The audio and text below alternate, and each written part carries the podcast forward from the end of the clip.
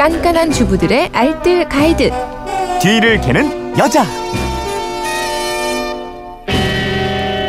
알토란 같은 살림법이 있죠. 뒤를 캐는 여자 오늘도 곽지연 리포터와 함께합니다. 어서 오십시오. 네, 안녕하세요. 또 한 주가 이렇게 시작이 되네요. 그러게요. 예. 휴대전화 뒷번호 4765님이 식구들이 햄버거를 좋아해서 집에서 종종 해 먹는데 얼마 전 소위 햄버거병 기사를 본후 고민이 생겼습니다. 햄버거 패티를 자르지 않고 속까지 잘 익히는 방법이 있을까요? 다 익었겠지 하고 잘라보면 안은 아직도 분홍색이에요. 아이들 먹일 거라 조심스러워서요. 패티 속까지 잘 익히는 방법 알려주세요 하셨는데 사실 요즘 햄버거 사 먹는 게 불안하다는 분들 많이 계세요. 집에서 해 드시는 분들도 많이 계실 것 같아요. 네, 맞아요.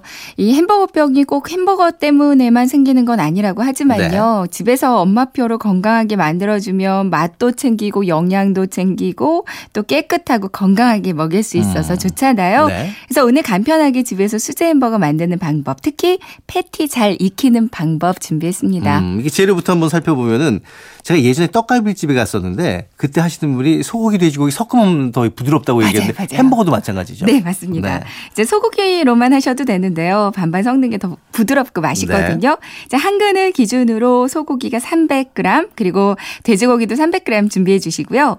양파 다진 거, 음. 반개 정도, 네. 음. 그리고 당근도 다진 거 4분의 1개. 그러니까 밀가루는 3스푼, 다진 마늘이 1스푼, 소금, 후추. 이렇게 준비하시면 이게 패티 재료고요. 네. 그리고 햄버거 빵이 한 3개 정도, 그리고 양상추나 로맨 상추가 대여섯 장 정도, 토마토 한 개, 슬라이스 치즈 있으면 좋고요. 음흠. 뭐 마요네즈나 버터가 약간 있으면 되겠어요. 네. 역시 햄버거에서 가장 중요한 건 패티 만드는 거잖아요. 네 네. 뭐 알려드린 그 패티 재료를 다 섞어주기만 하면 되는데요. 이제 볼에다가 담고 주물럭주물럭 해주는데, 근데 너무 오래 치대면 식감이 음. 좀 뻑뻑하게 맞아요. 느껴질 수 예. 있거든요. 적당히 한 5, 60회 정도만 음, 치대주세요. 요게 딱 적당하군요. 50회에서 60회. 네. 그리고 잠시 냉장고 안에 넣어서 살짝 숙성시킵니다. 아, 예. 아, 적당히 숙성이 됐으면 같은 크기로 분할해서 동글동글 빚어주세요. 음. 손으로 꾹 눌러서 동글납작하게 원하는 크기를 만들어주면 되는데요. 근데 가운데 부분은 조금 더 힘줘서 눌러서 가운데를 살짝 얇게 만들어주세요. 아, 그렇군요. 그래야 익히는데 더 수월하거든요. 아유, 굉장히 좋은 비법이네요. 예. 맞습니다. 근데 이제 욕심이 있다 보니까 좀 두툼하게 만들어서 맞아요. 잘 태우는 경우가 많고 속은 잘 안 익고 그쵸. 타지 않게 안까지 잘 익히는 방법이 없을까요? 팬을 달구고요. 네. 오일을 조금만 뿌리고 일단 패티를 올려주잖아요. 음. 근데 처음에는 센 불로 앞뒤로 겉부분만 살짝 익혀주고요. 네. 그 다음에는 불을 아주 약하게 줄여서 뚜껑을 덮고 이제 패티를 속까지 다 익도록 구워주면 되는데요. 근데 다 익었는지 알아보기 위한 네. 팁이 하나 음, 있어요. 뭐예요? 젓가락이나 어, 이쑤시개로 찔러보는 거? 살짝 찔러보는 어. 겁니다. 이제 분홍빛의 핏물이 나오면 아직 덜 익은 아. 거고요. 맑은 색이 육즙, 기름 같은 게 나오면 잘 익은 거예요. 그렇군요. 일단 배운 게 뚜껑 덮는 거. 아, 근데 뚜껑을 안 덮어서 그동안 태웠구나. 음. 그 다음에 이제 맑은 색 기름이 나오면 잘 익은 거. 또 다른 방법이 있나요? 네네. 안 태우는 방법이 또 있는데요. 물을 넣어주는 방법도 네. 있어요. 익히면서 물을 아주 조금만 그 넣어줍니다. 군만두 이렇게 할 때 그 비법이랑 좀 비슷한 네, 거군요. 맞아요. 뚜껑을 덮고 수증기로 익히잖아요. 음. 그럼 타지도 않고 안까지 충분히 잘 익거든요. 이제 냉동 패티도 이렇게 하면 되시고요. 아니면 굽고 나서 전자레인지 한 30초쯤 짧게 돌려주는 방법도 있고요. 네.